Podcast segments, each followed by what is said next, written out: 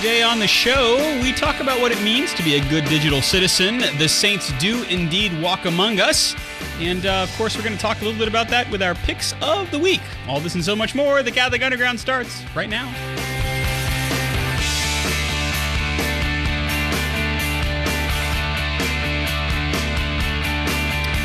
Well, hello. You've hit the play button on the Catholic Underground. We are the podcast cutting through the noise of the digital continent and bring you the topics that matter. It's episode number 428. For those of you who are keeping score, I am Father Chris Decker, a priest of the Diocese of Baton Rouge in Louisiana. And joining me this week, we got Kathleen Lee. She is in uh, Studio B uh, for us. Hey, Kathleen. Hello. Also joining us, Olivia Galino uh, here in Studio A. Uh, are y'all drawing straws for that? Is that how that's working? I was perfectly willing to go into the hole today, and Kathleen graciously fell on that grenade. So, Uh, well, but thankfully, Kathleen is is very kind in making, uh, you know, she even brought night cheese. cheese. She yeah. brought us night cheese. Truth. Yeah, that's She's true. our queen. Speaking of night cheese, we've also got Father Ryan Humphreys, who's a priest of the Diocese of Alexandria. He's a pastor up in uh, northeastern Louisiana at St. Edward the Confessor Parish. Hey, Father Ryan. Hey, world, how are you?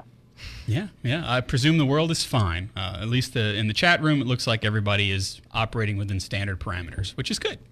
Yeah. Uh, you know, today is uh, w- when we're coming on the air is a day that I always remember to forget to remember because on October the fifth, it's the feast of Saint Francis of Assisi. Right. That's October right. 4th. Octo- October 4th. October 4th. October 4th. October 5th is always the uh, dedication of the Abbey Church. So, where Father Ryan and I went to college, um, it's the dedication of the Abbey Church. And so we we always know that anytime St. Francis' feast day is coming around, it's going to get bumped because the Abbey Church uh, Yeah, feast day, you know, comes around. So yeah.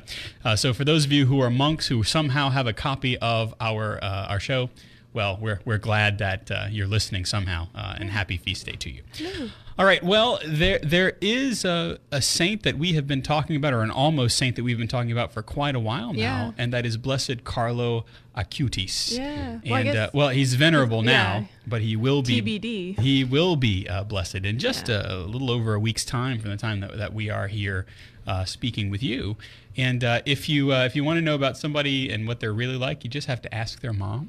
I know. Have you seen that picture of him? Well, okay, so like they they uncovered his tomb, right, for Yeah. veneration, and like there's a picture of his mom standing in front of his tomb, Mhm. and she's not an old lady, like which I don't know, like there's nothing saying that she should be an old lady, but like you'd Yeah. think someone's standing in front of a saint's tomb and like she's the saint's mother, Yeah. or like the you know soon to be beatified's mother, that like she might be a little bit gray, but she's not. She's so Yeah. young because Well, he was so young. I was going to say, well, Carlo, um, I I guess we should tell you a little bit about him. Carlo uh, was a, a youngin. Uh, he died at 15 from leukemia. Uh, but before that happened, a lot of things were happening in his life. And his, his mom always said, like, I don't know how he knew who Jesus was. I have no idea. Because at that time, they, they, uh, they weren't going to church.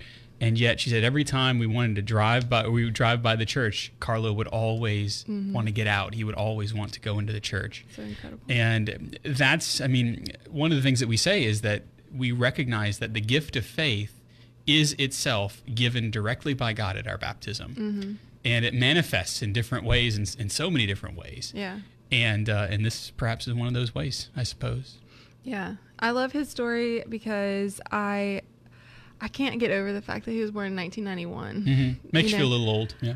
I mean, a little bit, but also like you know, we say that like we're we're called to be saints, like the saints are like sanctity starts here on earth and Mhm. like the communion of saints is is here and now as well as in heaven. You know, we say these things, we mean these things, but then you like you look at a saint's, you know, kind of I don't know, their information on their baseball card and you see that like his birthday was in 1991. You're like, I was born in 1992. hmm You know, like my fiance was born in 1991. I'm like, you're the same age as a saint. Like, Yeah.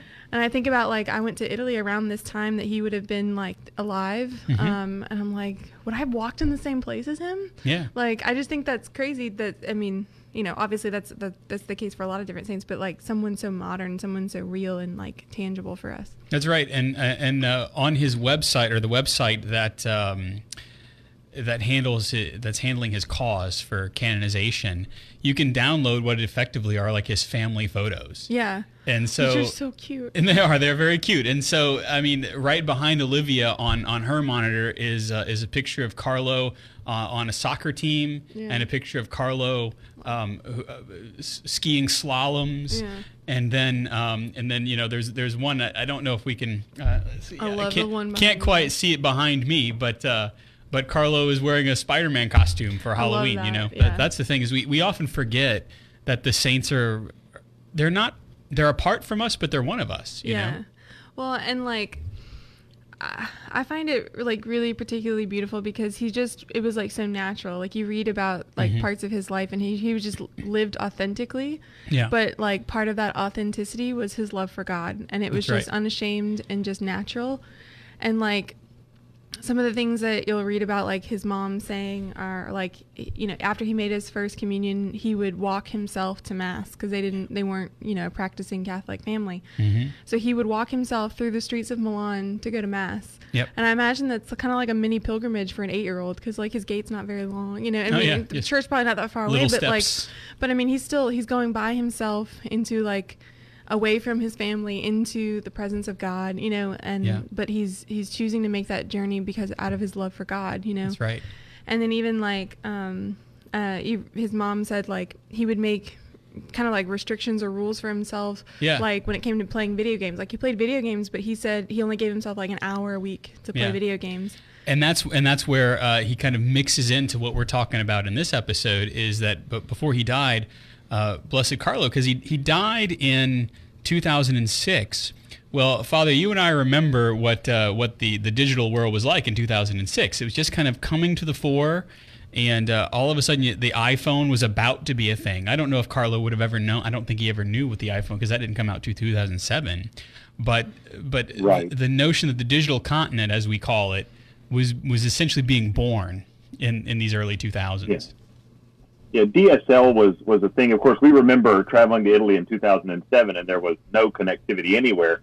But No. if, at least the internet was starting to be a thing. yeah Um, you know, and and, it, and certainly he would have experienced it at, at the schoolhouse, even if he hadn't experienced it uh, at home. You know, so so I mean, yeah, I mean, take the digital continent, the idea of interacting with people online, of course, goes back to BBS's, but but it would have been something that he would have been able to interact with at least in in a limited way, and so that's Yeah. that's an incredible thing. I mean, you know, this is one of the first saints to have stepped onto that digital continent. That's right, and uh, and and in so doing, he knew that uh, that technology and the internet, even even at 14, 15 years old, he knew that it could be a very dangerous place, because even from the world of the of the bulletin boards of the BBS uh, services.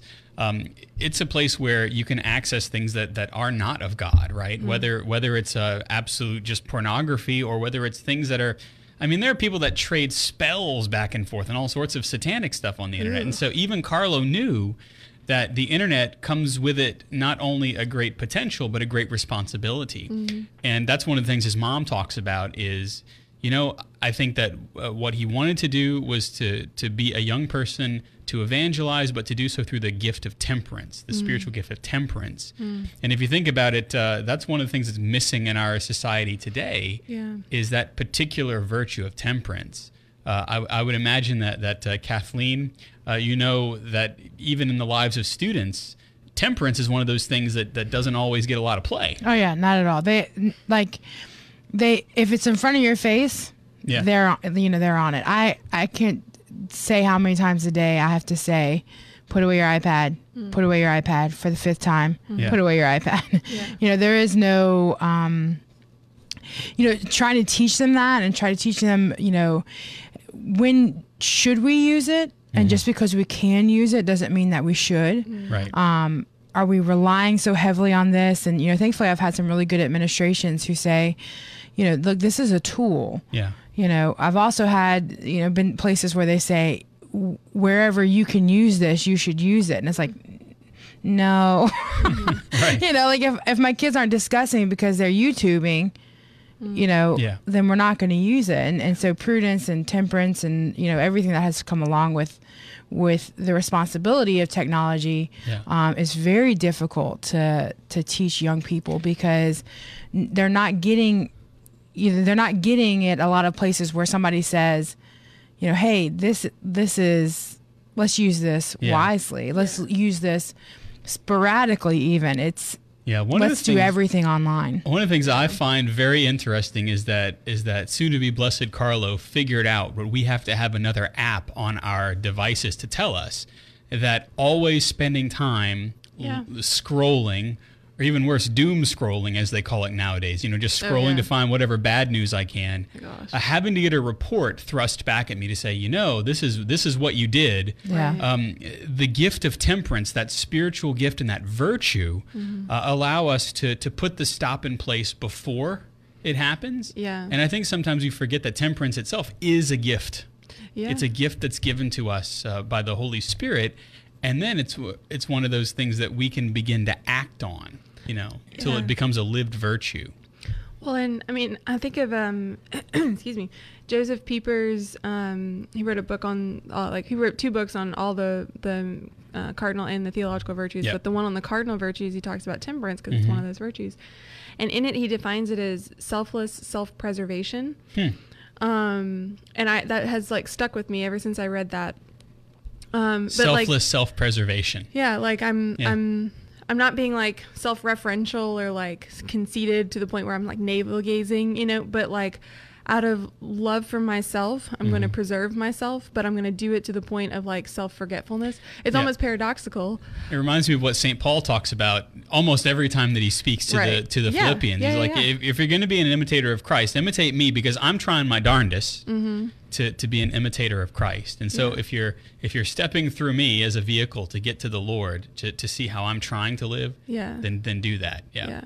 Well, and what's beautiful about Carlo and his like the accounts of his life are that he's he's living virtue even though he might not have even been able to like define what that is or like tell you yes i know that i'm living i'm trying mm-hmm. to achieve virtue as the mean relative to the person no like he probably couldn't do that but like i think about his life and like kind of that ease with which he lived a life of virtue and that's Yeah. something that like like the hardcore saints have to struggle for like Yeah. because i mean like kathleen was saying um, the first step in virtue is just discipline, Mhm. right? And if you have to have like a, a monitor on your phone or like one of those apps that only lets you be on Twitter for 10 minutes a day, like that's a discipline, right? And it's Yeah. good. But eventually, like our, vir- our virtue has to come out of that discipline phase, right? We have to be able to like kind of work those muscles out so that we can do it on our own. Mhm. And then the third kind of step of that is is doing it with ease, Yeah. right? It's not arduous anymore. It's it's easy even if there's darkness, right? Right. Like Mother Teresa experience It just flows naturally from their person. And he achieved that so young, like even in those awkward like middle school years. Yeah, can you imagine? I, I can't imagine uh, dying in the midst of my teens um, and, and having developed a life plan that is, and I quote, to always be close to Jesus, that's my life plan, unquote. Yeah. I don't know at 13, 14, 15, or maybe even 16, maybe 16, but 13 through 15, I don't know if I could have Or, yeah. articulated that. I really don't. Yeah. I don't You know, if know, um, I, I have I have a parish that's named after Saint Therese. So we celebrated her our, our parish feast feast day today, Mm. uh, and the readings for Saint Therese today were you know be like a child. You know the Lord brought the child into its midst, and I know that when I've done youth ministry to little kids like eight, nine, ten, some of them the more precocious among them will say, "Oh, I've got a life plan, and my life plan is to be a saint, go to heaven with Jesus." Mm. Yeah. and you know that's that's a precocious kid but but you kind of get the idea that that carlo may have been that kind of precocious kid Yeah. and then thanks be to god you know the lord takes him before he has a chance to lose Mhm. uh, that Mm. childlike innocence 'Cause i know we had a couple of of youngins in, in uh, at, at one of my previous parishes who kind of became hangers on to the youth group even though they were a little too young um, and and they just wanted to know the lord and uh, you know, by the time you get to be 15, 16 and, and puberty and and the real life and all the other stuff starts coming at you, you lose that childlikeness and it becomes so much more difficult, Mhm. uh, you know, to, to be, um, you know, that, that kind of, that, that, that sense of all I want to do is love Jesus and that's enough. I don't need to succeed or I don't need to, to get this SAT score. I just need to love Jesus and that will do, you know, That's kind right. of a gift that he never lost that. That's true. It really is, and, and I think something that that's really beautiful about this story too is is his witness, as with so many of the young saints. Saint Therese is one of those that I, I think about too. Is that in in their quest to become saints, we just kind of going through the day by day, other people are drawn into their wake. Yeah. Mm-hmm. You know, and I- I think about like his mom, who who essentially said, you know, he was like a little savior to me because he pointed me to Jesus. And what a what a beautiful thing. I mean, to be able to to have your parents say, "My child led me to the Lord because I didn't know him." Yeah. You know, that's um what what a, what a beautiful gift to every parent, even if the parent doesn't realize it at the time. And and I look at perhaps I'm going to be a little too referential about uh, the world in which we live today, but uh, I see from from my perch, you know, in a parish, I see children bringing their parents to Jesus because there are two or three generations now of of uh, of the nones, right? The ones who who don't believe anything. We like to call them millennials or this, that, and the other, but they they did not receive the gospel. And so and so now it is their children who are somehow, I think, by a direct action of the Holy Spirit, active in their life. Like I, I, I did a, a baptism a couple of years ago for some kids who um, who were seven years old, and I fully initiated them, which is of course what the law of the church uh, tells us to do. And I mean, the day that they were confirmed, I saw a maturity of faith in them that that caught on uh, to other members of, of my parish family. And and there is i mean everywhere every everything in me goes that is the holy spirit at Oh, work. yeah. you know drawing people into the into the spirit's tether into the spirit's that, that kind of that wake of the boat that's uh, that's passing by you know? Oh yeah. um, but that being said, Father, we, we have to say that uh, you, you can't just spend time around a saint and become one. You actually have to want it for yourself, right? No, you really do. I mean, I think that, that the, the idea of being around a saint is a big deal. But of course, you do have to take the reins at some point. Yeah. And, and like you said, I think one of the big challenges for that is that so so few of our young people and so few of our adults have been adequately catechized. You know, I got a, a message on Reddit today from a young man who was just weighed down Yeah. um, with anxiety about the fact that he was experiencing temptation. Mhm. And I was like, my, my, my man, there's a distinction between sin and temptation, Yeah. you know, and, and after, after our kind of back and forth, he was completely blown away because, you know, he was carrying this huge weight of thinking that, that, that he was displeasing the Lord, Mhm. uh, because of bad catechesis. I Yeah. mean, and, and, you know, God knows what would have happened had he had to carry this longer and then said, you know what, it's not worth it. It's not worth it to put up with all this guilt and all this garbage. And, you know, it's just, if I go to hell, I go to hell, but it's just easier to live my life without this. You know, and there's so many people, I think, who carry around faux burden yeah. um, Yeah. because of bad catechesis. You know, who leave the church because of bad catechesis, who who say the church's teaching is absurd because of bad catechesis. And so, I mean, I, I think that that's a big part of what someone like Carlo brings to the party. Yeah. Is you say, you know, I'm I'm living the faith. You know, maybe you should look into the faith and understand it more deeply Mhm. rather than just kind of riding along or going with the flow. That's right. And and we would be remiss if we didn't talk about perhaps one of uh, Venerable Carlo's greatest additions to the church. Is he he believed once he kind of caught on, he's like, I, I'm I'm all in for you, Lord. He surmised that people would come to know Jesus if they knew what a gift we had in the Eucharist Yeah. and it kind of along the lines of what we've just been talking about. And so he was one of the first ones uh, in the in the um, kind of the realm of Isidore of Seville. He began to catalog all the Eucharistic miracles, and so now even today there is a Eucharistic miracle exhibit that travels around. Yeah. And I didn't realize it at first. That's him. That's all of his Yeah. information and his data.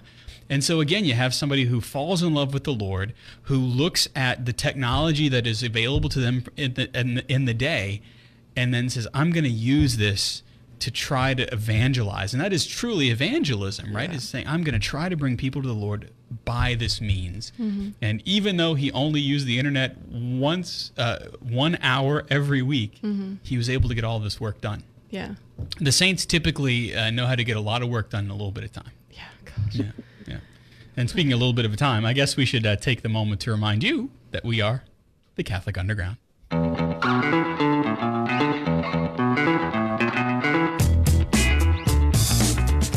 Alrighty, yeah, we are the Catholic Underground, uh, and we are online most of the time at CatholicUnderground.tv. or you can uh, download our podcasts on iTunes or Spotify or anywhere fine podcasts are served. I'm Father Chris, joined uh, as always by Olivia Galino, who's here in studio with me, Studio A. Uh, over in Studio B, we've got Kathleen. Uh, hey, Kathleen. Hey, still here. still, still here. And then uh, Father Ryan is joining us in Studio, well, C. Um, studio Central Studio Louisiana. Yeah. Yeah. Delta 9. Delta. Studio Delta 9. That's right. Yeah. We'll just assign it a Greek name. Why not? Yeah. So, uh, if you've been joining us, we've been talking about um, soon to be blessed Carlo Acutis, and uh, we are now uh, kind of stirring in what he was able to bring about. Uh, in the midst of, of what we're called to do, and that's to be good digital citizens. I mean, who who would have thought that uh, that we would be now in the midst of a world where we live almost I don't know how how many hours a day would you say you live online? I mean, you you're you're both teachers, Kathleen and Olivia. yeah. So you live a great deal of your life online now. Can that not count though? Because that makes me sad to think about. Sometimes I literally think about like like oh i got a lot of work done today and then i think about like the physics of it and yeah. like what i did was i sat at a computer all day yeah I got work done inside the computer, but like my functional life was like me in a chair. Yeah. And that makes me very sad. Yeah. Yeah, I was I was telling somebody the other day. I was like, I'm on three devices right now. Yeah. I have a a desktop that monitors the screens of the kids that are in my classroom.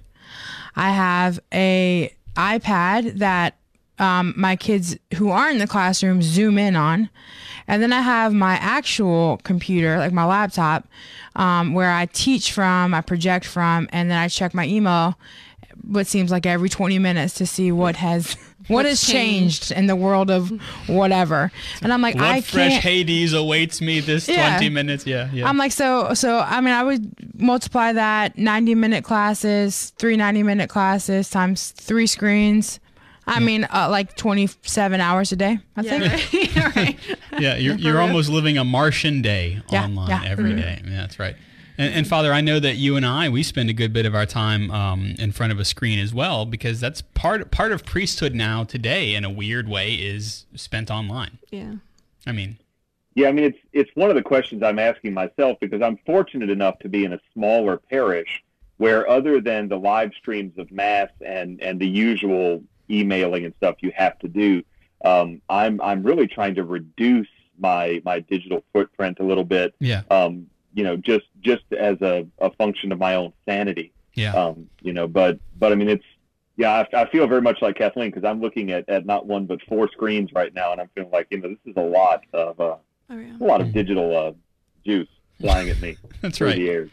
And yet, we recognize as Catholics that we have a, a really important part to play because you know all the technologies that are open to us uh, are are in themselves gifts. You know the fact mm-hmm. that that human reason can bring about the the the biddling and booping of ones and zeros, and to make it work for for something greater than ourselves. That's that's a gift, and so we actually have something to bring to the party, and we as as Catholics would recognize this as a place where um, where the Lord can and must dwell. And Father Ryan, you and I uh, say it so often now we probably forget that uh, the digital continent is that place, right? That's the place that uh, I think it was Pope Benedict XVI that might have coined the phrase.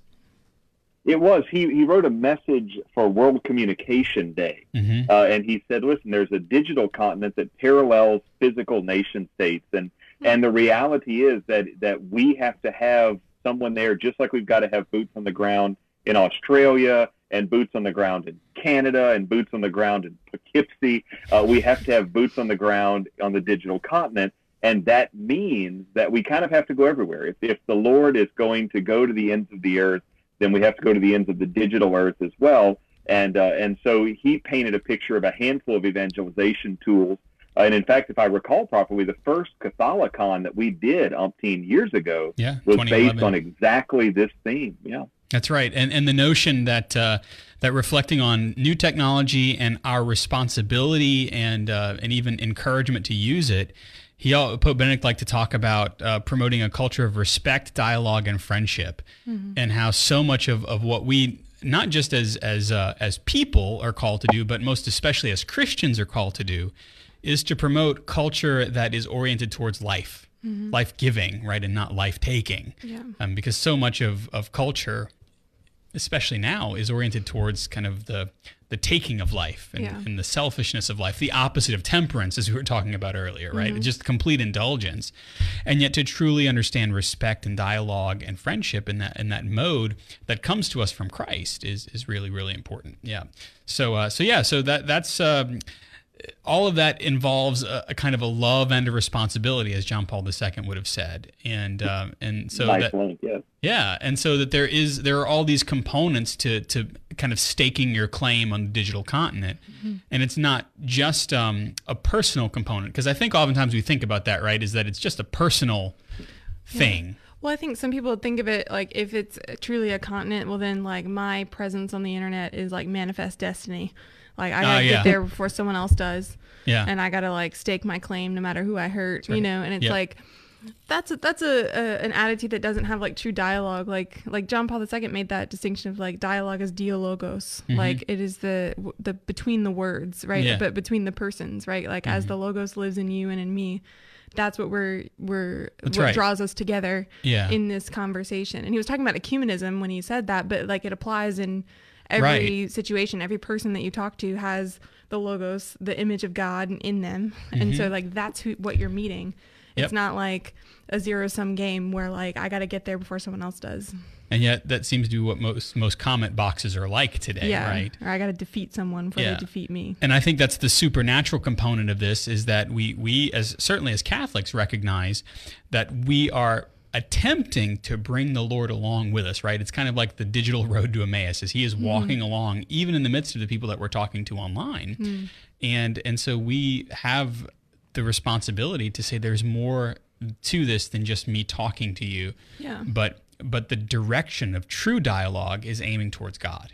Yeah. You know, And it- dialogue that doesn't have an end yeah. other than just to talk isn't really dialogue. Well, because it's got to mean something. Like, like if you want to just speak into the void, well, then that's Nietzscheanism. Like that's that's fatalism. That means that like are my words, my feelings don't mean anything, and I'm just I'm just speaking into the void. And like, no, it's got to mean something. It's got to have gravitas. That's right. And uh, we uh, are not speaking into the void, but we'll be back after this. You're watching the Catholic Underground and listening to it as well. Stay right there.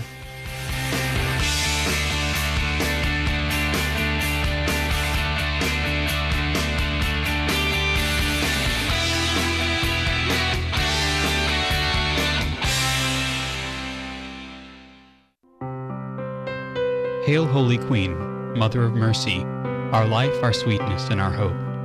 To thee do we cry, poor banished children of Eve. To thee do we send up our sighs, mourning and weeping in this valley of tears. Turn then, most gracious advocate, thine eyes of mercy towards us, and after this our exile, show unto us the blessed fruit of thy womb, Jesus. O clement, O loving, O sweet Virgin Mary.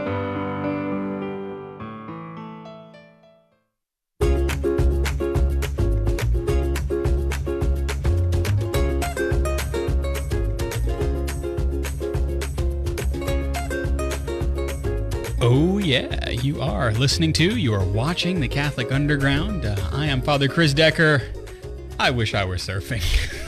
this, uh, you know, the, the ukulele music always makes me think of being somewhere with a, a nice tropical cocktail and perhaps thinking about throwing myself into the surf um, in a, in a, you know, reasonable way. Yes. Yeah. In a moderate, virtuous. In a moderate, virtuous way. Moderately virtuous. Moderately virtuous. Yeah, the moderately virtuous are joining us, as a matter of fact, uh, while I'm kind of going off on a tangent in my head here that you don't know anything about. I'm Father Chris, joining, joined by Olivia Galino. Also, Kathleen Lee is in Studio B, and Father Ryan is uh, on Space Station uh, Delta 6 or 9. I, I don't know. You turn it upside down. I can't tell. Yeah, anyway. Whichever so, one you like. whichever one you like. So, yeah, we, Just as you like. Yeah. We've, we've been talking about uh, our responsibility on the digital continent. We talked about uh, soon to be blessed Carlo uh, Acutis and uh, and so many of the things that are going on here where there is a there is a civic component, a personal component, a religious component to being online. And it's not just simply I have a connection, therefore I must use it. Yeah. But the connection that I have, I need to use properly. And right before the break, we were talking about the notion of true dialogue, that it has to mean something. Otherwise, it's not dialogue. Yeah. Otherwise, it doesn't matter. So, you know, John Corapi, um, had a wonderful phrase when he was teaching the catechism back in like '96. Yeah. He did this big video catechism, and he started off with this big deep voice, and it says, "Jesus didn't say count my sheep; he said feed my sheep. So that's what I'm going to do." Mhm. uh, because people said they won't show up. But I mean, nowadays it feels like on social media that all we're doing is counting our sheep. You know, I've got so many followers, so many hearts, so many retweets, so many likes, um, and it's easy, like like Olivia was saying, just to speak into the void. Yeah. Uh, and the only payoff it's not not souls, it's not people listening, it's just people who are willing to click that stupid thumbs up, and that gives me a, a, a microscopic burst of adrenaline that makes me feel like somebody loves me. Right. And you know that's pretty far away from bringing people to Jesus Christ.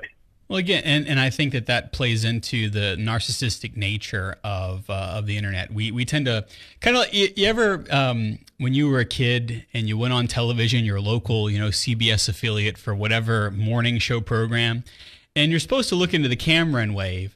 But everybody always looks into the monitor and waves, Oh, so yeah. they can see themselves waving at you know Yeah. at the at the camera and and I think that that's a lot of what we do on the internet now nowadays is is it becomes kind of this um, we, I heard the the phrase earlier kind of this navel gazing online.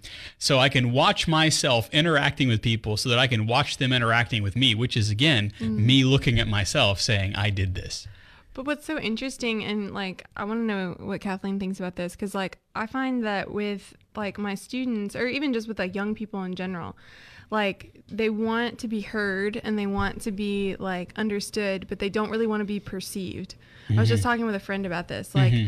Like, um, you know, if I have to have a student who's like remoting in from home and I like put them up on the screen so that everyone in class can see them and Yeah. there's still some interaction, you know, like when once I say like, "Hey, you're on the big screen," they just all of a sudden like start to hide. Oh, yeah. You know, and it's like this fear of being perceived, even though like that's what they're constantly doing is like tweeting or snapping Mm-hmm. someone or sending a picture or whatever. I don't know, Kathleen. What do you think? Like, do you see that? Yeah, I think I must have for a long time that kids that you know, uh, young people, and I would say I venture to say adults as well. Like everybody Yeah. wants to be special, Yeah.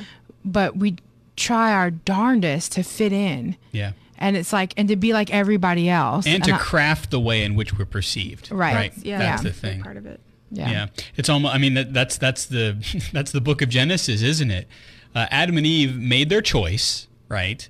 Uh, it was a poor choice, but they still tried to make themselves um, presentable in their own way. You know, uh, first of all by hiding, and then by saying, "Well, if we've got to come out into into the midst of of, uh, of you, God." Um, we're gonna we're gonna cover ourselves because Yeah. there was shame that was involved, and it's really interesting that we see this kind of lived out online nowadays too. Is it, we often say that that the, the true measure of uh, of the virtue of a man or woman is whether or not they practice their Christianity in the dark. You know, when when no when the cameras are off, when when I'm not tweeting, when nobody is is thumbs upping me Yeah. um, am I still am I still living for a purpose that is greater than myself? Yeah. And I think maybe the, Father Ryan, that's the big question that we're asking. when We're saying, what is it to be a good digital citizen? I think it starts, oddly enough, it starts with me saying that I'm not on the internet just for myself. You know that, Yeah, that yeah I mean, it, it, just like ordinary Christianity begins with God is God and I am not. Yeah, Uh, I think any any any real evangelization, and by which I don't mean you know being an apologist on the internet or or you know, just just being a Christian that lives in a way which shows forth the fact that the Lord Jesus the, the lives in my heart. Yeah. You know that begins with the acknowledgement that it's not about me. Mhm. And and we all have that kind of radar, right? We all see somebody, and within five seconds on YouTube, we know whether this is going to be a thumbs up or thumbs down. We all go to mass, and if it's a priest we've never seen before, it doesn't take long for us to go, up. this is Father all about me, or this is Father all about Jesus. You know, I mean, it's it's just the nature of of our ability to read authenticity, yeah, and in the culture nowadays, which is authenticity is really the only currency that means much yeah, you know we've we've really got to to be putting that that question you raised before anything is it about me or is it not and you know is Right. it about god or is it not Well, and even I feel like when it comes down to perception, like you could be, you know, the most authentic person lived, in, you know, in real life and online, mm-hmm. but someone will always find a problem with it. Yeah, Or someone sure. will always have a bone to pick with it. So it's like part of your authenticity. I feel like has to be like a strong backbone, mm-hmm. or like mm-hmm. the ability to mute a comment notification, like Yeah. just so that you don't have to like kind of risk going into despair because this person mis- pers- misconstrued, misconstrued what you said or Yeah. who you are. Um, just because there are always going to be those little like vultures looking out for that. But yeah, because like uh, it, if if it was just that simple of like, oh, I'm just going to be an authentic person, then like I think we'd see a lot less conflict. But there's sometimes where like I can be the most genuine, authentic person ever, and someone is still going to find a way to kick me. Yeah, you know. that's true. That's- And- it's true. You know, I had a, a, a random tweet go viral about I don't know, you know, what six eight months ago, and it got twelve or fourteen hundred likes. And the the trolls came out of the woodwork, and I Mhm. thought that I was a fairly stable, you know, human being, and it it shredded me. It was a really miserable week. Um, you know, and, and and it's even even when you have a sense of like you're living your faith, it, you're you're right, Kevin. It, uh, it's really, or Olivia should say, it's really painful Yeah. uh, you know, to, to be challenged. Um, that was the first time I was just saying, I'm just going to block, you know, willy nilly. Anybody who's obnoxious, it's just not worth Mhm. the energy. Just block. them. yeah. But, but you're right. That's that's a big challenge. That authenticity isn't enough. Well, and especially because like if you're being authentic, it probably means you're also being vulnerable. Yeah. Um, and vulnerability means that like there's some kind of like openness, like some kind of like flesh that's that has the skin kind of like open. You know what I mm-hmm. mean? Like not to be gross, but like Yeah. you know. So and and you're doing that in the sense of like this is who I truly am. This is maybe something I'm struggling with, whatever. And someone's gonna find some salt and throw it in there, and like it is gonna like really hurt and like the tendency could be to just be like well i'll just never do it again Right. that one and done never to do it again in fact i might even be less vulnerable in my daily life with other people Yeah. And like so i think that nowadays i don't know i'm on twitter so this is like all stuff that i'm seeing on twitter Yeah. all the time and i feel like like the temptation is to like shrivel up like little like like daisies Mhm. um, eh, or to just like go into the dark and stay there so like i feel like the fortitude has to be yes in the like the act itself like i'm gonna post this thing because i believe in it or i'm Yeah. gonna i feel like people need to hear this um, but also like in the the brace back Yeah. you know like waiting for the the the blowback of the shotgun or something Mhm. like waiting for that because it's gonna be painful maybe Yeah, it's funny. Uh, a couple of weeks ago, I mean, with with the, the mass being uh, n- kind of necessarily shortened, just because there is not a whole lot of music and Yeah. that sort of thing. Um, my homilies on Sunday tend to go maybe ten to fifteen minutes. You know, so I, I, I give a little more time on Sundays because this is this is the the the one um, the one barrel of the shotgun I've got. You know, to Yeah. to give you the catechism and and to give you the word of God, right, and to and to break it open, and and so um, we've been streaming mass now for what seems like forever, and uh, I was unprepared for just a random comment. Uh, Father Mass was great, but homily was too long, and I'm thinking to myself, one, two, three. It couldn't have been more than there. There was nothing too long yeah and I was shredded for for a good for a good two days. And finally, I had to say, okay, did I preach the word? Did I preach it well? Do I stand by the homily that I gave? Yes, yes, yes. Okay, I've got to get on with my life. yeah You know, and to be willing to go and be vulnerable again. And I think about, uh, gosh, our Lord. We, we clean up the image, but our Lord was naked before mm-hmm. the public mm-hmm. he was completely open to shame. Mm-hmm. Um, but he did not pull himself down off of the cross because hanging upon the cross for our salvation was worth it. And I think sometimes whenever we present the truth, we have to be willing, in a sense, to be crucified in the public square. Um, even, i I mean, there were many trolls that were spitting on our Lord. Not to put myself in the place of the Messiah, etc. But but whenever we whenever we say this is true, and I am willing to stand by it because my belief in Jesus Christ stands with this view, yeah then I mean, well and you I got to be ready and willing, I suppose. Yeah, and I don't even think it's like incorrect or inappropriate to say that like you have to kind of be willing to be Christ-like even in that because like Yeah. like Twitter doesn't have a different God than I do. You know, like there's not it's not a different kind of world. And it's same with like any any and all of the internet. Like there's not a different deity that controls the internet or like has sovereignty over the internet and like regardless of what people think. yeah, exactly. um, or like eh, much much worse. I am I don't become a deity when I go on the internet. You know, Right. like especially if I hide behind some kind of anonymity. Um, like that can be maybe a catalyst into me thinking there's no rules, there's no consequences. I'll do whatever I want. But like it's not that's not the case. Reality is reality is reality. And Yeah. so like whether it's online or it's virtual, God is still God, and which means that sometimes we're gonna have to have like a, a little small martyrdom like that. Yeah, that's true. That's true. I guess one of the things that we could do is talk about some of the things that are going on because we talk about Catholics staking our claim on the digital continent and being present there. And I know, uh, Father, one of the ways that that you're present, and I don't even know if I have the moxie to, to dive into, is you've actually taken to Reddit. And Oh yeah. I, I've only okay. visited Reddit a couple of times as a tourist, but I've so there's like r slash Catholicism. R is like the Reddit channel, right?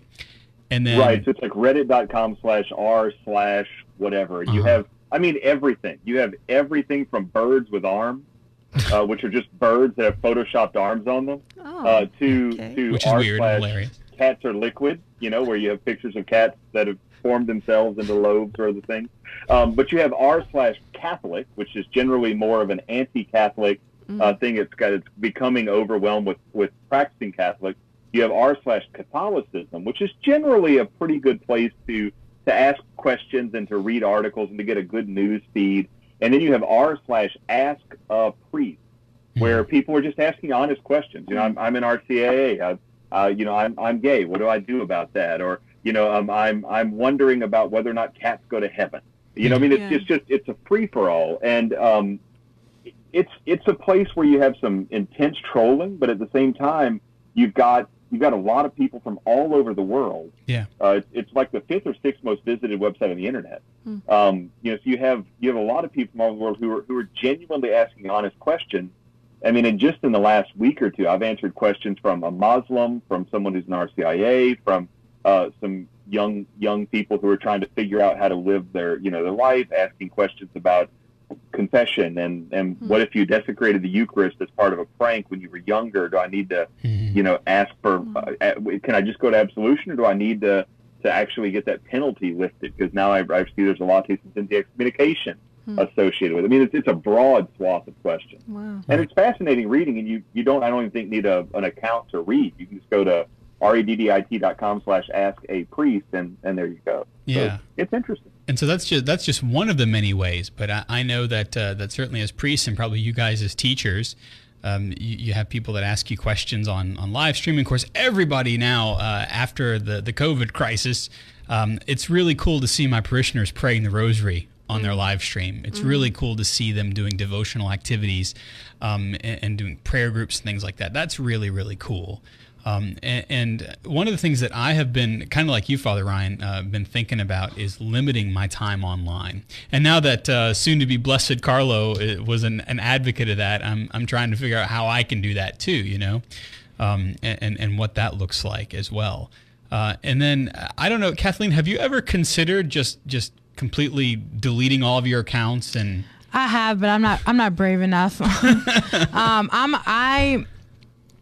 More, more, the way that I receive love, so the my um, my love language that I receive is words of affirmation. oh yeah, Um, and and it can it, it as devastating as it is to normal people, um, it can it can pretty much floor me sometimes. And so there are definitely times when, like, I've taken my uh, my work email off my phone uh huh, because I work from a certain time to a certain time. yeah, And uh, you know, and because we are so connected, yep, um, you know, we feel like, and I've been having to teach my students and their parents that I am not available 24 seven. I have a, you know, my, when I say this to my students, I'm like, I have a life that doesn't revolve around answering your email about a question that I already answered eight times in class, you know, and I, I made that, and one of the greatest things was I made that very clear this year to parents and adults. And for me, social media, I'm, I'm more addicted to it than I would like to say. And so, so I haven't, Yeah. um, you know, I've gotten off of a few, uh, but like to delete Facebook or to go on, you know, on hiatus, I, I'm not there yet. Yeah. Um, but definitely, like that was one of the greatest things I said this year was after five o'clock, I'm not going to answer your email. and then if it's on the weekend, you can forget it. It's not, you know, Yeah. like, so sorry. And, and, you know, it's gotten a little, they've gotten a little, you know, had to get a little used to it. But, Yeah. you know, I find that there weren't that many people that were like, well, how dare you? You Yeah, know? well, and that, and that's a difference between just completely deleting and, and limiting. And I I know uh, I have um, I have deleted like the Facebook app and the Messenger app just because I can't I can't handle the volume of things Yeah. that come at me. Volume Right. and word. and so I, I do have to just kind of uh, make the volume. But then because I, I do drawings and things like that, we'll talk about that in a second. But because I I use Instagram and that sort of thing. To have the integration, to have it post everywhere, I have to have the Facebook app on my phone. So I found, and I'm telling my secret, I found that if I just kind of put it like several layers deep oh yeah. in my phone, I forget Yeah. about it. Yeah. Um, if it's not like uh, if I find that like not I have staring like me in the face. I have like muscle memory. So like if I move You apps swipe, around, swipe, swipe, yeah. I'll like yeah, I'll find myself just like my thumbs are just doing things, and I'll find myself in an app, and I'm like, whoa. yeah. So How like did I that's, get here? Yeah. that's a problem. Even if I like just took it off the little like I don't know desktop, Mm-hmm. um, because like Android, I can have like all of my apps like in they're all in like a, a cache, but then I can have them on my desktop, whatever. Mm-hmm. Uh-huh. Anyway, um, if I took them off there, I wouldn't scroll for them as much because I'm like I don't feel like it. Yeah. You know, maybe Yeah. like let my laziness work for me. I've I've had to interrupt my muscle memory for that very same reason. I've also uh, deliberately turned off notifications. yeah. I'm like, if I, cause I've, Mm-hmm. I I, get, well. if I get a little red bubble on, I'm like, I'm gonna go check it right now. Yeah. But like, I don't want that. Don't push that in my face. you Father know? Ryan, you're one of those too. You've you've turned off your notification bubbles. Yeah, I try to remove as many apps as I can. I try to do as many things through the website as I can because if that little red bubble's there, I can't breathe. I can't offer mass. I can't do anything because that freaking bubble is not there anymore. I kind of feel that way. Yeah. Yeah. If I have Yeah. things I can't resolve, then yeah, or, or like haven't resolved yet on my notification screen. Yeah. It's really interesting that all The this. bubble apps have to be on page two of my phone. I can't. It's, it's interesting that, that what we've talked about for almost an entire hour has to do with being temperate. You know, That's true, It, yeah, it really, it really is about saying, Lord, please give me the gift of temperance so that I can choose wisely how to preserve my own life, so that I can be present, Yeah. truly present to others. Let me ask a question then, because this is something that I've been thinking about. I even had my some of my students read an article about this. So, mm-hmm. all right. So if we're supposed to be temperate Yeah. at all times and in all places, but also when it comes to online, like that's a specific place of evangelization. Mm-hmm. Like I'm supposed to be living a gospel-driven life. Yep. there as well as always, but like especially there. Can you do that and also be anonymous? Hmm. I, I, I don't think so. Um, just kind of sight unseen. I don't think so because it requires a person to person contact, and part of that true person to person contact involves the vulnerability of you knowing who I am. Yeah. You know? Yeah, I would imagine like it would be the same as if I were trying to teach a class, you know, and mm-hmm. and they and they didn't know who I was. Like mm-hmm. I'm taking an online classes right now. I know who my teacher is, Yeah. but I don't have a, you know, even that's difficult to engage and to not not really invest in what he's saying because it's a grad level theology course. So mm-hmm. I'm pretty much there. But I can imagine if it were some if it were some other course like. If I didn't know who that teacher was, I wouldn't really invest in Yeah. what they were saying. you I mean. I, I know as a priest, there have been times where people who do not know me, other than the fact that Father is in front of my name, they'll ask me a question, and there is some value to maybe me not knowing the person, uh, being able to be perhaps hyper objective in that sense. Um, but but even still, they know that I'm a priest. So I mean, I don't I don't know if it's quite the same thing. Well, then, and I wonder, like, kind of based off that, if like maybe is there a certain place where anonymity can serve someone, like maybe a place like Reddit, because That sounds like a Father Ryan question. because and I'm I'm literally just like working through like thought No, experiments right, right, yeah. now, but like because you know someone might see you know a picture. but that's really what the confessional is, isn't it? Really? Well, yeah, that's true. Yeah, It's I anonymity, suppose, yeah. unless I mean the priest might remember your voice, but give I, five I minutes, never he's gonna do. forget. Yeah. I never do. Um, because I'm just wondering, like, you know, if someone sees your profile picture and it's you with a with a collar on, Mm-hmm. and they see Father Chris Decker on platforms where you, can actually put that. Yeah. Um, and there's a, automatically a certain kind of like trust there Yeah. or a certain kind of whatever response there right, right. just like you know someone might find me on twitter and like read my little bio and be like i'm gonna trust her i'm gonna hate her Mm-hmm. like we kind Right. of decide what people what boxes people are gonna fit in Because of how they reveal themselves. right so i wonder if Yeah. anonymity could ser- i'm literally just thinking but like That's if right. anonymity could serve dialogue in a certain sense if like people didn't already have preconceived notions about me Hmm. you know what i mean Yeah. based on what i look like what Well- my job is whatever there's a there's a philosophical distinction between anonymity in the sense of not having any idea and existing kind of you know uh, as two avatars without any any meaningful distinction. And then the idea of uh, you you you know that I'm a priest but you have no idea what my name is. Yeah. yeah. You know so like reddit reddit people know me as my username my handle which has nothing to do with my my legal name. Um, and so there is a sense of, of anonymity that, that that's there but that's but they still it's not like i'm not me i simply don't use my name or defining characteristics right um, and, and so there is a certain level of, you know, like I don't know who Sparky Flame is, but Sparky Flame is another priest. There's another guy named um, it's like Chalcedon Warrior or something like this. I mean, there there is a certain amount of, of anonymity uh, that that exists in in not knowing, not being able to connect that this person is Father Bob, you know, Swaggart or whatever. Uh, but there is also a fundamentally different thing I think that exists uh, in the confessional. And, and there's a philosophical thing here because the best confession I ever had in my life was some priest I've never met before in Fatima, and Yeah. I've never seen him again. And it was transformative. Yeah. And the only thing I knew about him is that he was a priest. So, yeah. you know, there, there's there's a lot of layers there, way more I think than we could talk about here. But it's a good question. It's a really good question. Yeah, no, and because like what you're saying is interesting too about like, I wonder if in in that instance like anonymity serves because like there's maybe like true freedom, Mhm. like in knowing that like like in the sense of confession, right? Or Yeah. in, in the instance of confession, like I know that this priest doesn't know me, doesn't have any ideas about me. I might be sitting face to face with him, and I'm just a person, but he sees me as a person. Yeah. And then and I see him as a person, and that's Right. like that's the only strata that we are able to meet on is personhood. you And know? that is one of the things that the World Communications Day messages pretty much dwell on in some form or another, Yeah. practically exclusively, is how do we see beyond a person's avatar? How do we see beyond how a person Mm-hmm. presents themselves to be willing to, to see them, even if we don't know who they are, to be able to willing to see them, you are a human being. Therefore, you are Mm-hmm. worthy of respect. You are worthy uh, of the inherent dignity that's given to you. And therefore, I will exercise that. yeah.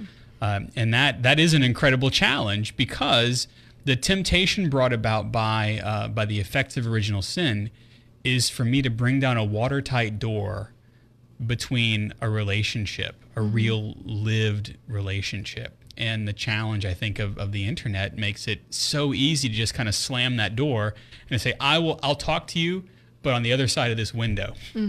Almost like the way we've been living our lives for you know quite a while now. Yeah. Um, Yeah. uh, but but that's the thing is, is to be able, no matter what, to be able to see a person as a person and not just simply dismiss them. Yeah. And boy, oh boy, is it hard! It's hard for us as priests, but it's hard. It's hard for teachers. It's hard for parents. It's hard, Hard for, for any- adults who are trying to adult. You know. Yeah. But again, I go back to to almost blessed Carlo in in this notion of if I'm tempering myself in the way in, in the time that I spend and in the attention that I give to various things, that actually helps to humanize me because I Mm-hmm. realize I'm a creature and not the creator. And perhaps I then I then am able to see somebody else as a creature of God as well, Yeah. as a subject of Almighty God. Yeah. Um, and so, yeah, there, there's a lot to be there uh, to be uh, gleaned from that for sure. Uh, do you think we have time for an a super short pick of the week? All right, let's do that part of the show that we like to call. The CU Pick of the Week. All right, it's going to be a lightning round pick of the week because because Olivia's really good at these 11th hour. I have a very deep question to I'm ask, so here we go. that's all all right, right. that's okay. That was a good question. All right, Father Ryan, you're the guest, so what's your pick of the week? I've been rereading old books. Uh, one book that I thoroughly enjoy is Michael Crichton's State of Fear. It turns out to be wildly relevant to the current culture we're living in. Uh, it's an excellent book. It's available on Amazon. It's probably available in other places too. State of Fear by the author Michael Crichton. Okay, uh, very good. Yeah, Kathleen, your pick of the week.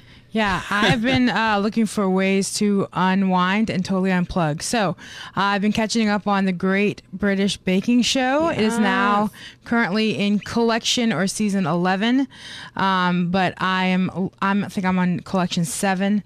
Um, their hosts are Noel Fielding, who I love. He's so strange. And it used to be Sandi Toksvig, Toksvig, but it's now Matt Lucas. So I'm interested to see what that looks like. And of course, the judges are Prue Leith and the excellent Paul Hollywood. Oh yeah. Yeah, I, I can I can see that you'd probably like that for sure. Yeah. Paul Hollywood. All right, Olivia, your pick of the week. My pick of the week is um, Santa Clara Design. I know her. Yeah, really? Yeah. She's awesome. Yeah, so I have like some of her stickers that someone got me for my birthday on my water bottle, but all of her designs, her prints, like her things that you can actually order, um, stickers, all of her stuff is really, really beautiful, really well done. It's minimalist, but without being like sacrificing meaning. So it's yeah. a a lot of it is reminiscent of uh, of woodcut etchings, which Yeah, I that's think true. is really really cool. Really yeah, cool. for sure. My pick of the week, of course, because it's October when we're coming to you, is Inktober. So the way that you can view those is by uh, going to the hashtag. So that's the pound sign for those of you who are typing it. Um, hashtag Inktober or hashtag Inktober 2020, and you can do that pretty much on any of the social media outlets. Uh, so if you're if you're on Facebook, um, you can you can look at that uh, hashtag. If you're on Instagram, that's probably the best place to do it since Instagram is kind of a, a visual medium. And then on Twitter too, if you want to see what uh, other artists are doing. I should put a, a little disclaimer out there: hashtag Inktober and hashtag Inktober 2020 you get what you get when you type that hashtag in there because not everybody is a Catholic priest doing Inktober. I'm just, just putting that up there, right? If you want to see my Inktober drawings, you can go to at Digital Catholic. That is uh, that's my handle on pretty much all the social media. Uh, congratulations, everybody! You did a lightning round pick of the week quite well. Very. And we had a we had a meaningful discussion in in five minutes, and we did the pick of the week. So how very cool is that? Well. I suppose we should uh, go ahead and start wrapping up the show now, uh, which uh, normally I hear music at this time, but I don't hear it yet. So, uh, anyway, uh, the Catholic Underground is made possible by the viewers, the listeners, by the prayer warriors, by the benefactors like you. If you want to become an official Undergrounder today, you can go to CatholicUnderground.com and find out more. You can also help us out by letting others know about us. Remember to like us, to heart us, to star us on your platform of choice. And if the podcasting service that you use to listen to us has, has a review option, then consider leaving a favorable comment as well. All right, our panelist this episode has been Kathleen Lee at KLee626 on Instagram. Thank you, Kathleen. Anytime. Olivia Galino as the at the dot real dot omg on Nailed it. Instagram and Twitter. Thank you, Olivia. Thank y'all. Father Ryan Humphreys is at fr Humphreys on uh, on the interwebs. Uh, thank you, Father. Happy to be here. Also, uh, I don't think I mentioned at the top of the show. Uh, Albert has been our our audio director. Thank you, Albert, very much for sitting in Jeff's chair and doing it so so well. Thanks, Albert. Just keeping the Jeff Star one in orbit. That's right, keeping it in a low Earth orbit. Also, uh, Ed Ball is our video director there in the ball pit. Uh, so if you're watching us, that's exactly what it looks like when Ed switches the video. Uh, if you're listening to us, well, we hope that it was okay. And uh, the audio is always good with Albert. Uh, Jim Hayes is our research assistant. He's uh, got his crew the la- in the lab, and they're always um, looking things up feverishly for us. You know me. I'm Father Chris Decker. You can find me online at Digital Catholic on Twitter and Instagram. And you have been listening to the Catholic Underground. Uh, we are cutting through the noise. You can find that still small voice, and we hope that we've helped you with that today, and we hope to help you with that tomorrow. We'll see you next time.